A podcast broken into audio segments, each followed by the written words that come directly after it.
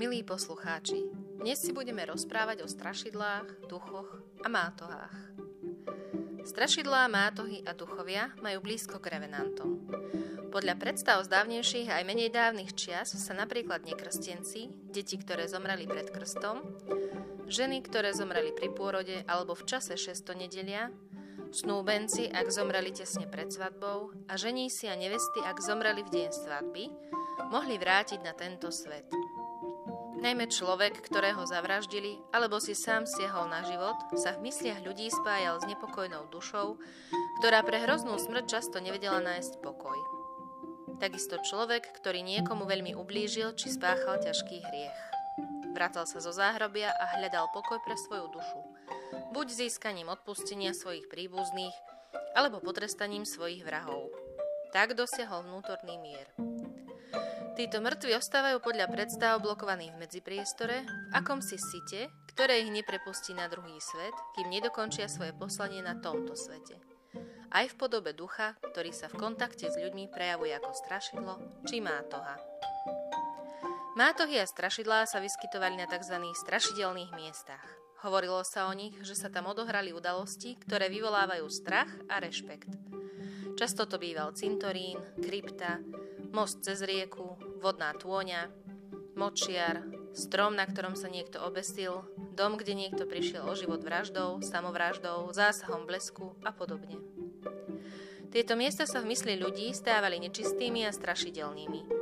V mestách k ním patril aj katov dom, popravisko či väznica, vo voľnej prírode rozličné priepasti, prepadliská, vodopády, jaskyne, veľmi často krížne cesty. Strašidelnými sa stávali aj miesta, kde sa odohrali bitky alebo kde prepadávali pocestných zbojníci, kde zahynuli ľudia pri povodni, požiari a podobne. Podľa ľudovej tradície a viery, prenášanej z generácie na generáciu v podobe démonologických rozprávaní a povestí, prichádzali na tieto miesta strašidlá či mátohy vždy v určitom magickom čase, napríklad o polnoci alebo v tú hodinu, keď sa tam kedysi odohrala strašná udalosť. Znepokojovali živých, obete vražd, hľadali svojich vrahov, aby sa im pomstili. Predstavy o takých miestach sa zachovali aj v mnohých chotárnych názvoch, napríklad Nekrstenec, Žalostina, Prišibenici, Besná, Dievčia skala, Obesenec, Kostlivec a tak ďalej. A dnes sme si pripravili dve ukážky z knihy Ľudové povesti a balady z Kokavy nad Rimavicou od Štefana Repčoka. Prvú o Mátohe mu porozprával Ján Bárdy Černák, narodený v roku 1909, druhú o obesencovi zasa Mária Lauerová Grekčová, narodená v roku 1928. Mátoha Človeku sa v živote všeličo prihodí. Stretne sa s cudzím človekom, prejde okolo vás, ani sa vám nepozdraví, ani neprihovorí, len prejde bez slova. Keď je tma, neviem, či je to živé, či je to človek a či nejaká mátoha. Mne sa však celkom iná príhoda stala. Či mi veríte a či neveríte, stretol som raz skutočnú mátohu. Išiel som od kolešní z paseky.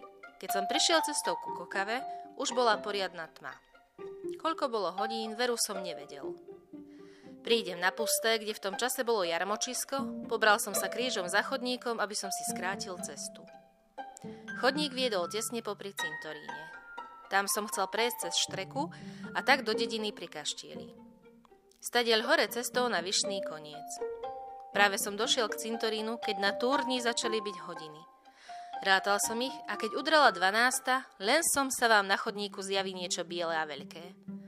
No bysťu Bohu, v duchu si hovorím. 12 hodina udrela, bude to isto mátoha z cintorína. To mi ešte bolo treba. Ej, márno šedivá, dobre som si ja skrátil cestu. A len sa to postavilo predo mňa a nepustilo ma po chodníku.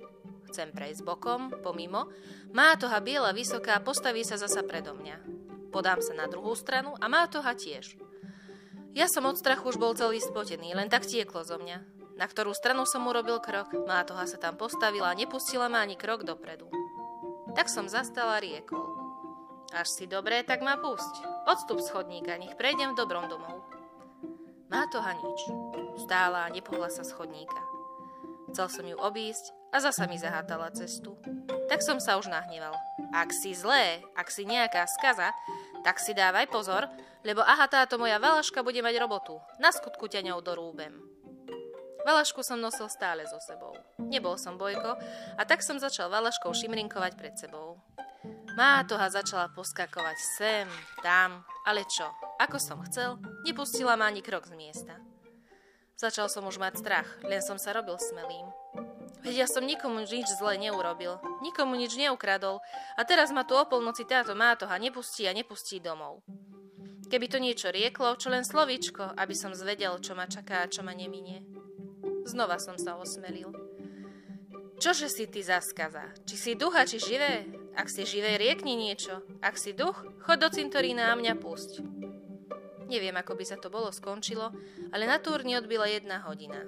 Má toha na skutku skapala ako gáfor. Iba niečo sfúčalo ako vietor a má tohy nebolo. Ej, ale mi odľahlo. Resko som utekal do dediny a hore ulicou na Vyšný koniec, kde sme bývali. Nikomu som sa nechváril, čo sa mi stalo.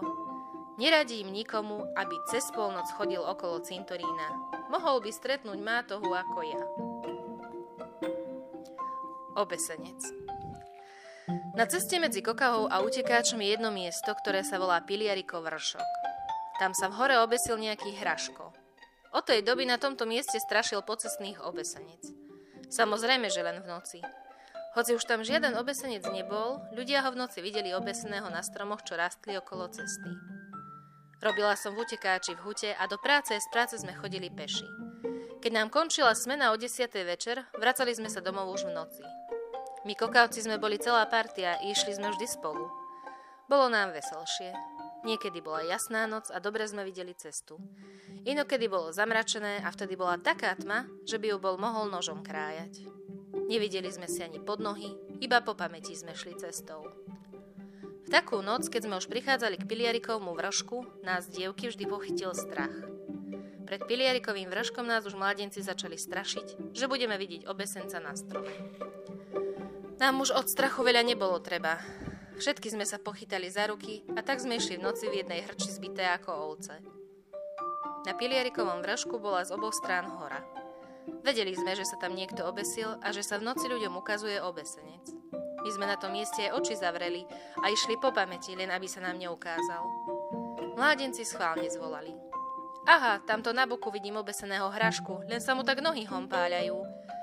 Nám viac nebolo treba, všetky sme od strachu zjajkli. Ak sme sa aj obzreli, nič sme nevideli pre veľkú tmu.